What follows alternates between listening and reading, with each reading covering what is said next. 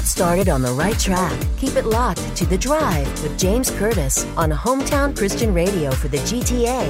Listen every weekday morning on Joy Radio.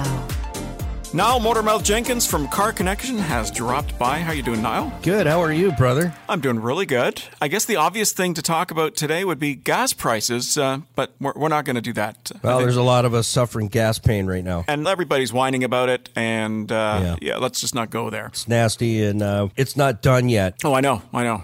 Anyway, since we last chatted, it's finally been announced that they are eliminating the license plate stickers. They, of course, had suspended them during the pandemic. For those that did renew them over the last couple of years, uh, all of those folks will be getting a refund. What are your thoughts? Cha-ching. I'll yeah. take the money back. I just spent Absolutely. in, in uh, January to, to plate two vehicles, but I'm more confused just going on hearsay, rumor, and popular opinion how this thing's going to roll out after reading a couple of articles from three networks that most people watch I James, I I really can't comment too deep because it would just be senseless.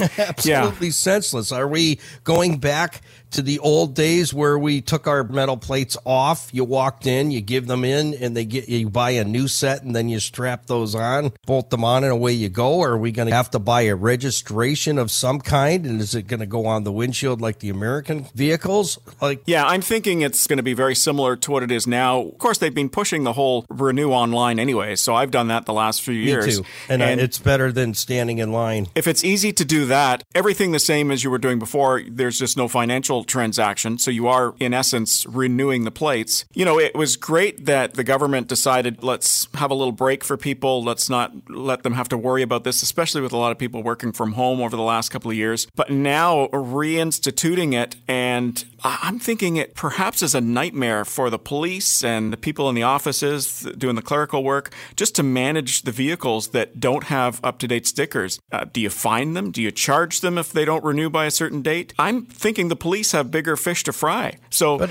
but if we're doing away with stickers, our plates aren't going to have a sticker. Right. Done. I'll right. be, you know, when I get my $240 back or whatever it is, I'll just take them right off. That's what I'm thinking of doing. Absolutely. So, you know, if we're sticker less, I'm going to make it unstickered. Right.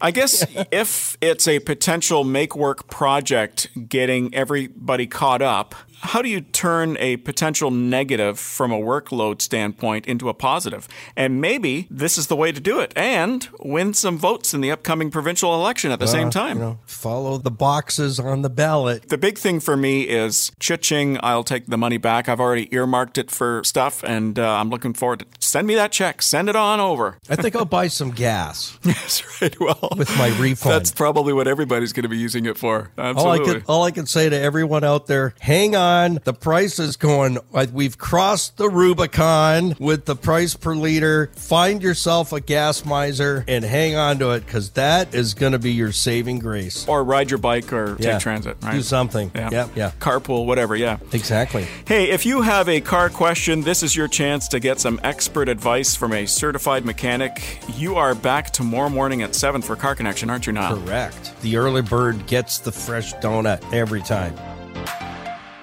Broadcasting to over 9 million people in Ontario is no small undertaking. For nearly 20 years, Joy Radio has been used by God to transform lives and save souls. We need your help to continue our mission. Please support our advertisers and programmers. Find a list of our ministry partners at joyradio.ca/support. Thanks for choosing Joy.